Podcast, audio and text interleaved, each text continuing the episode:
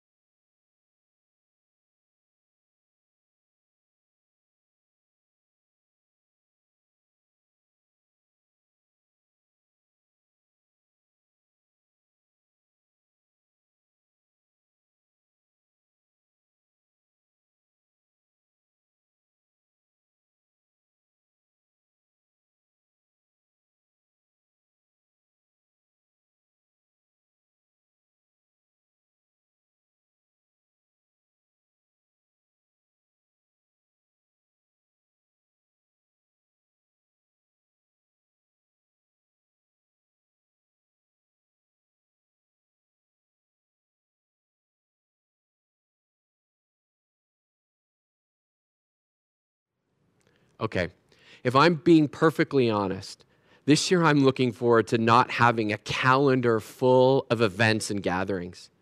I mean, looking back, there have been far too many times my wife Amber and I get in the car and we look at each other and we're like, why are we doing this? Where are we going?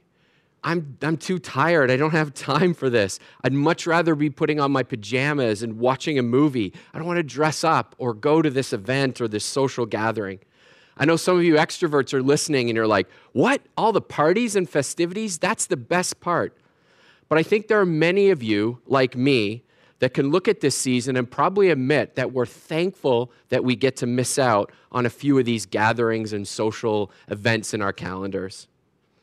There could be a lot of reasons why we might want to avoid these things, but I think one of the things that could be below the surface is our desire to avoid gathering with people where there might be tensions in relationships. And we're happy that maybe we get to avoid them.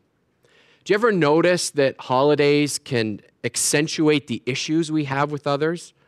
Often the people that are closest to us. I mean, we gather with our family and we want our family gathering to look like this. This is a picture from uh, the Griswold family peaceful thir- turkey, just a, a beautiful gathering of family.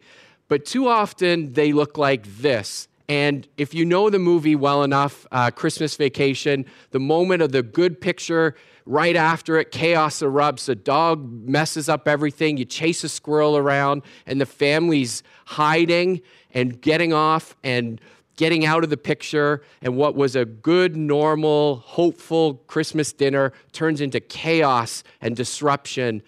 Uh, I feel like sometimes that's the way our holidays go. And they happen like that with our families. There's an article in Popular Science called Why Are the Holidays with Your Family So Stressful? And it shares some thoughts from Pamela Regan, a psychology professor from UCLA.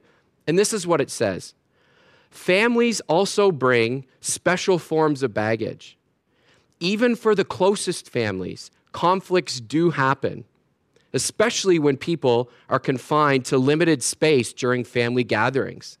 Regan says, because conflict is a normal part of relationships, the closer you are, the more you are to self disclose, the more you hear things you don't like.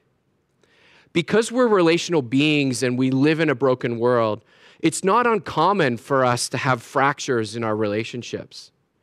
Even navigating the Christmas gatherings this year amidst government regulations and requirements might be really challenging different opinions on what we should do and should we see grandma and grandpa and how that works, and that can create tension.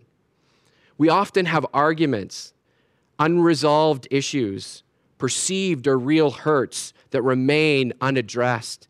And these can create difficult and challenging situations with others and even distance. And often, if we're honest, we don't mind them staying this way. It's annoying to have to deal with these things. You can't understand why that person acts that way or why they might have said this. There's a lot of hurt that's happened. It takes too much effort, it's too complicated. And so these relational tensions stay there under the surface. Unfortunately, when we think about the holidays, and maybe especially this Christmas, the undercurrent of relational tension can rise to the surface. So, what does the message of Advent have to say about this? We're in the middle of a series called Wonder, discovering the gifts of the season. And what might this season say into the mystery of the story of Jesus coming to earth? How might that shed some light on the relationships we have and how they play out this season? What's the gift in this season that speaks into the relational difficulties, both big and small, that we might have in our lives. And that's what I want to talk about today. I want to take a look at a word, an idea that speaks right into the heart of relational tension and brokenness, a concept that's central to the story of the Christmas events, something right at the core of who God is and what He's done for us. In this series, we've talked about slowing and we've talked about giving. And now, today, I want to talk about this gift of reconciling. As we explore the idea of reconciling, I want to take a brief look at what the word means. The word reconciling is the form of a verb reconcile, which is from the Latin words re, which means again, and consolare, which means to make friendly. Again, make friendly. One dictionary even says it this way to restore to friendship or harmony. That's how it's defined. What it really means is to bring back together, to make peace, to make right. The thing about this idea, this idea behind reconciling, is that it's only really necessary when something's gone wrong. Someone has said or done something to create division, conflict, maybe even afflict pain. There's a brokenness, a fracturing that creates separation or distance in relationship. And the act of reconciling is about making a move, a gesture, a step forward, something being offered up on the way back to restoration. It's taking the initiative to do something on our part to make friendly again. But before we talk about what reconciling looks like, we should take a look at why this word, this action, is really significant for us.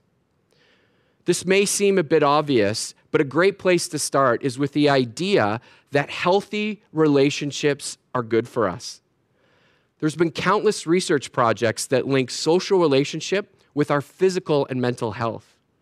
There have been studies that have shown that people in healthy relationships live longer, have fewer hospital visits, experience less pain, and have more positive emotions.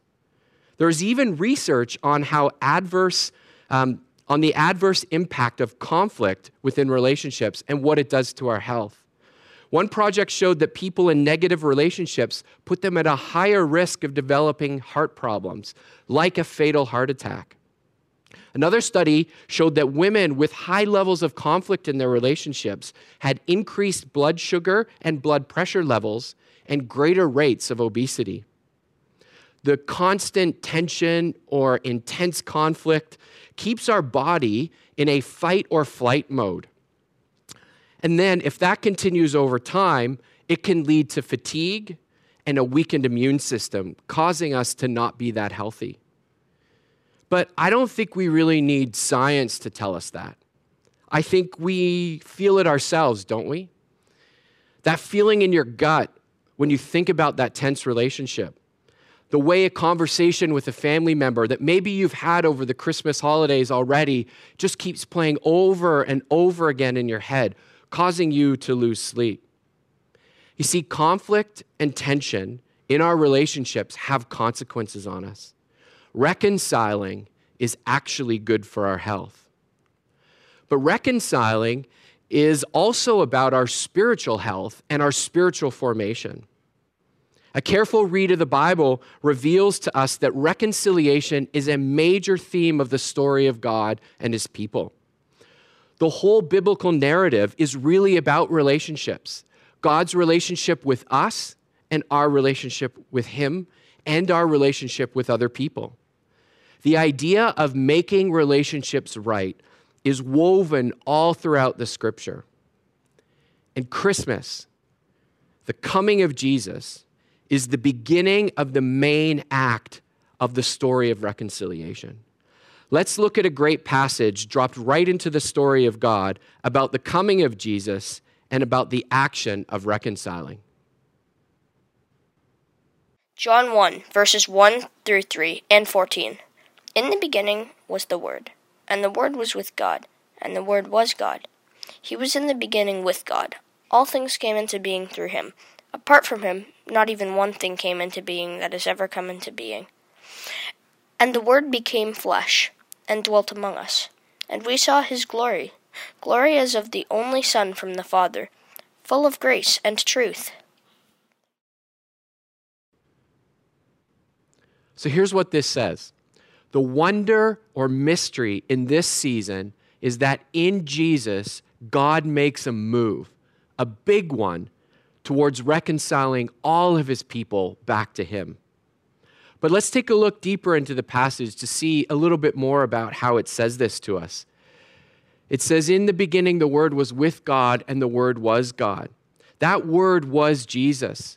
And it's saying that Jesus was with God and Jesus is God showing us the relational nature of God. It also says that Jesus was there right at the beginning, creating all things, including us.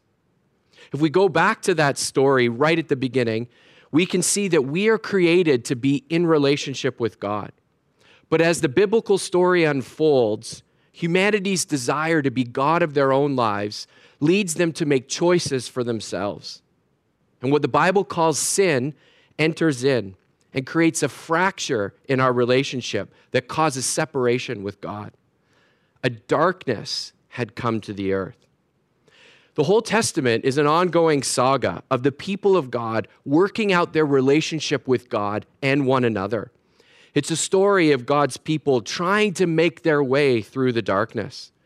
And time and time again, they try to work it out on their own.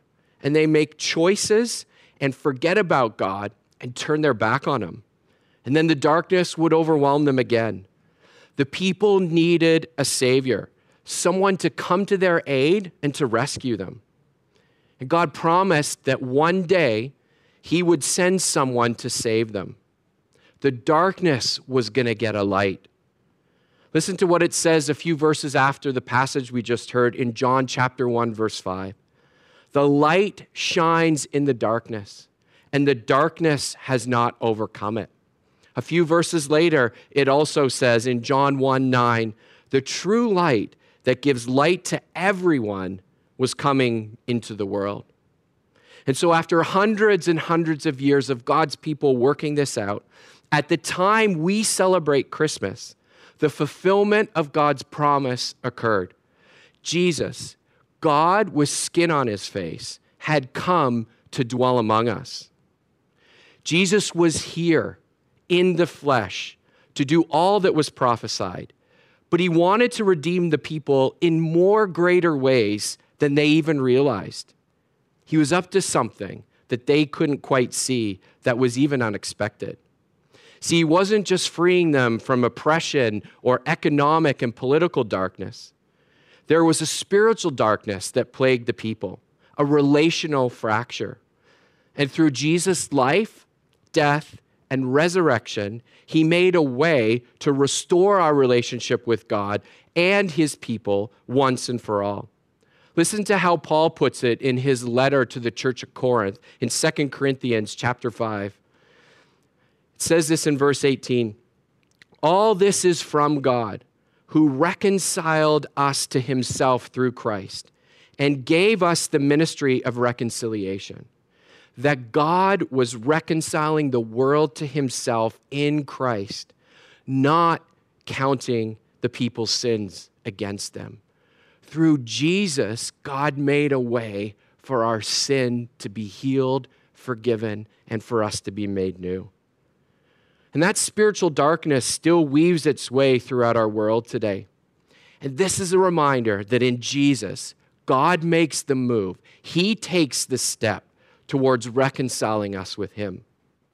But there's a couple things about this gift of reconciliation, who Jesus is, that we need to look at. The first thing is that Jesus was an undeserved gift. You see, the brokenness, the distance, it was created by us. The separation was our doing. And Jesus was a gift from God. Nothing we could do. It wasn't that we got to a place, it wasn't that we showed up in the right way. It was Jesus coming to us when we didn't deserve it. The Bible tells us that while we were yet sinners, Christ died. This is what Ephesians chapter 2 in Paul's letter to the church at Ephesus says about this. It says, For it is by grace you have been saved through faith, and it is not of yourselves. It is the gift of God, not by works, so that no one can boast. There was nothing we could have done or did do to deserve this gift in Jesus. The second thing is that Jesus gave up something to reconcile our relationship with God. It was costly, it cost something. He had to let some things go. There's a great passage when Paul wrote, writes to the church in Philippi, uh, explaining this to them. And it says this in Philippians chapter 2. It says, In your relationships with one another, have the same mindset as Jesus Christ who, being the very nature God, did not consider equality with God something to be used to his own advantage.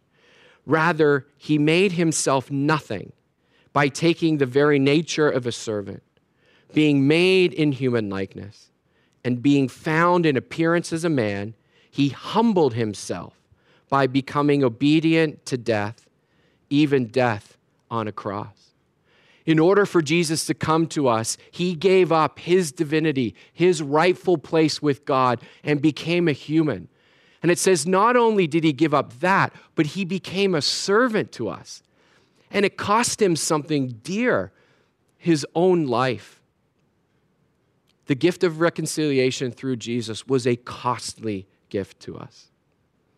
So, what if the wonder of this season is more than just embracing this gift through Jesus.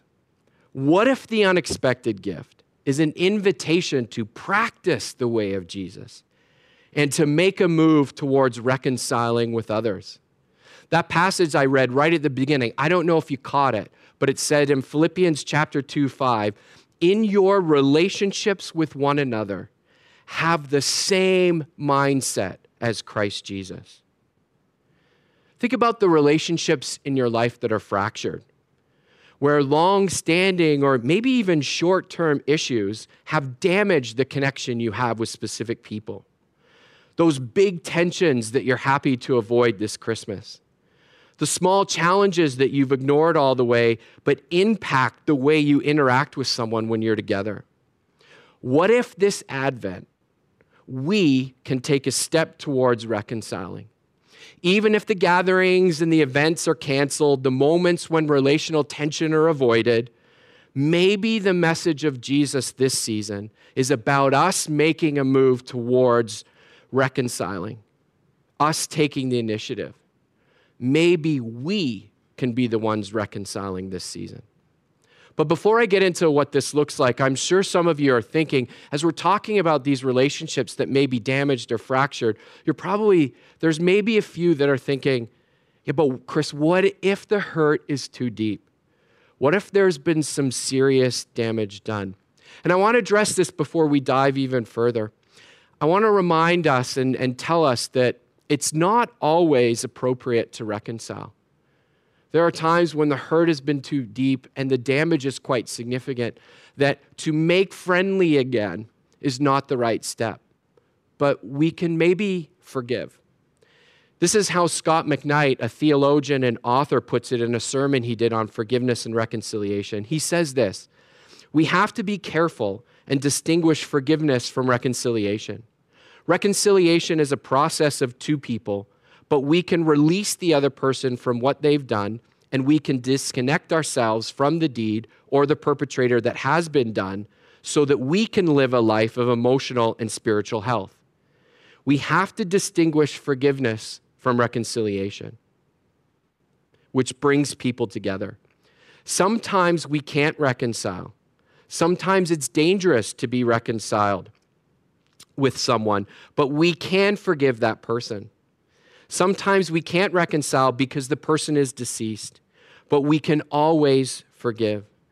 And that's the first step in the dance of reconciliation.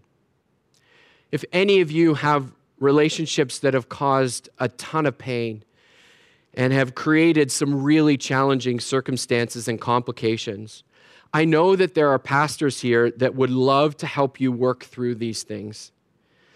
Some issues are far too big for us to work out on our own. And we might not be able to reconcile, but maybe a conversation with others can help us see a way to make amends in those relationships and offer forgiveness. But for the other relationships, uh, what might reconciling, reconciling this Advent season actually look like? How can we make some of our relationships more friendly?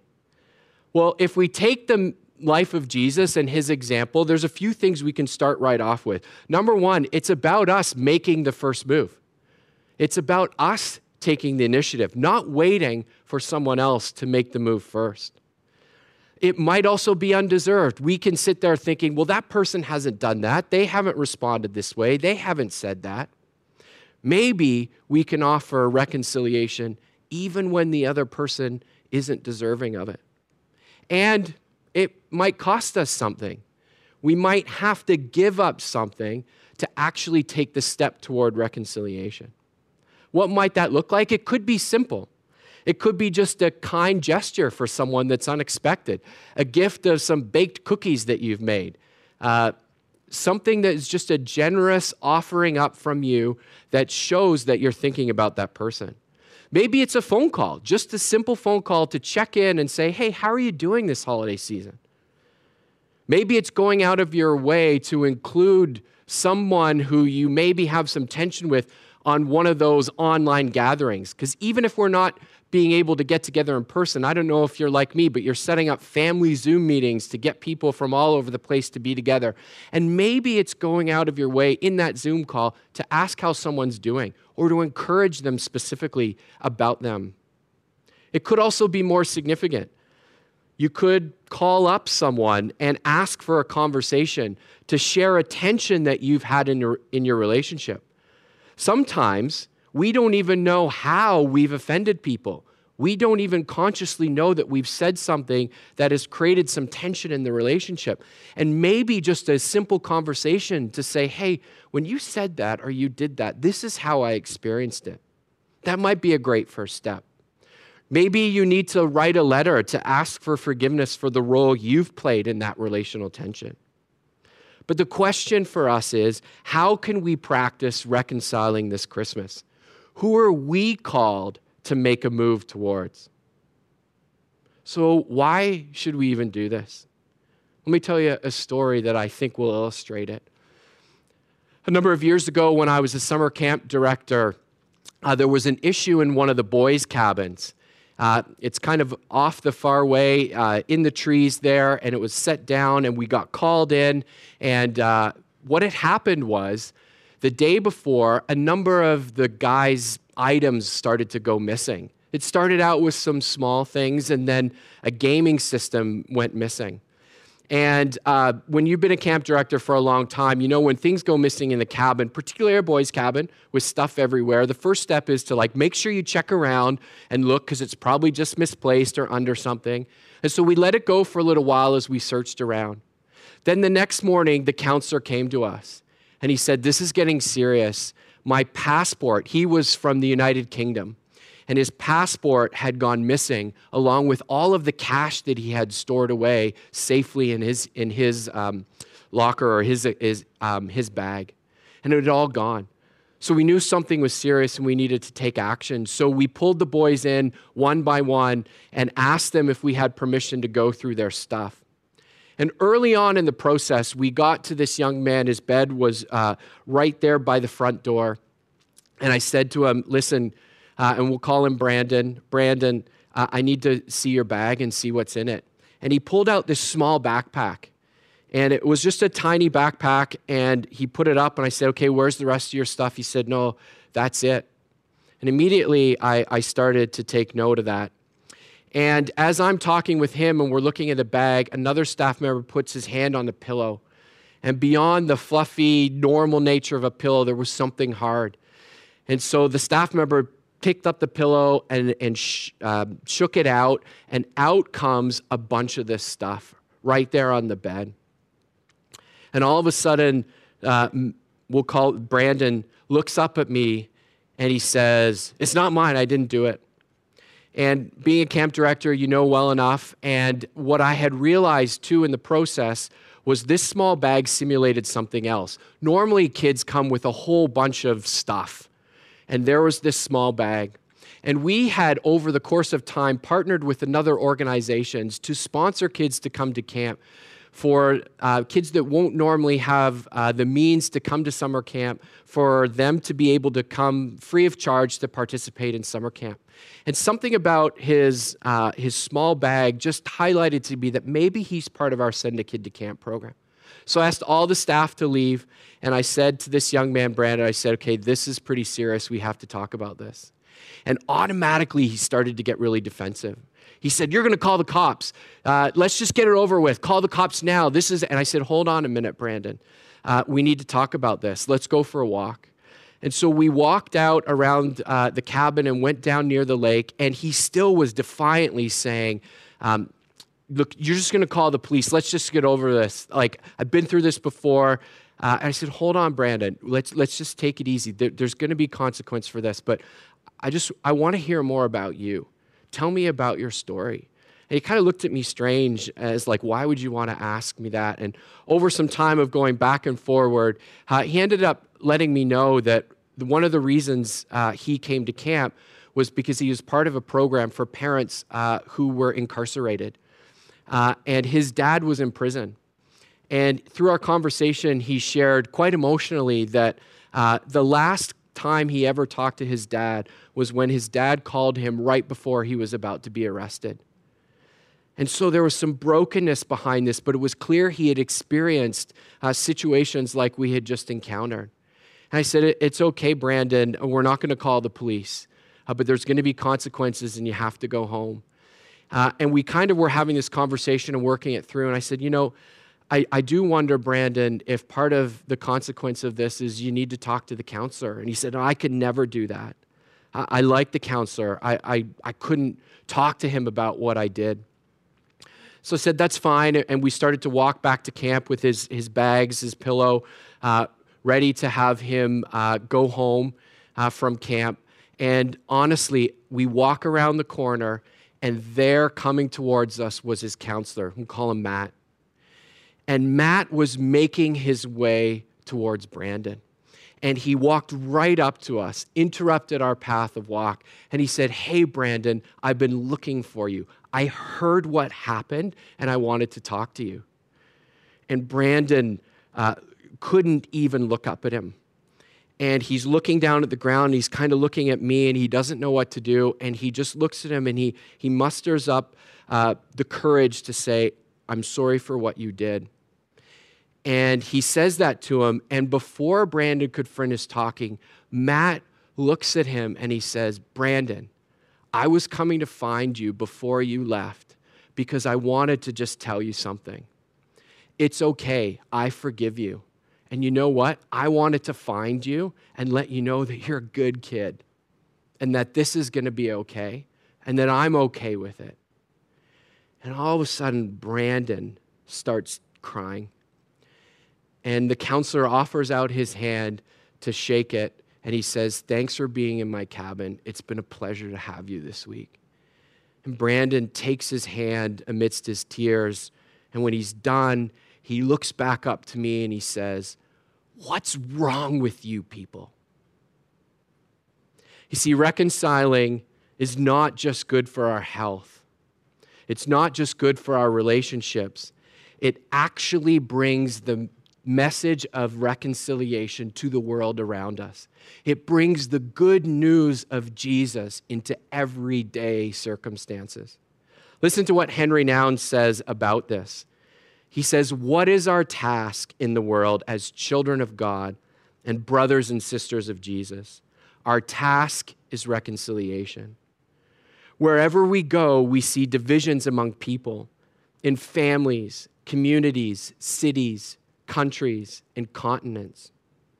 All these divisions are tragic reflections of our separation from God the truth that all people belong together as members of one family under God is seldom visible. Our sacred task is to reveal that truth and the reality of everyday life. At Advent, we remember when Jesus came to earth, taking the step towards us as a gift of reconciliation. What if the unexpected gift of this season is found in us making the first move to make our relationships right.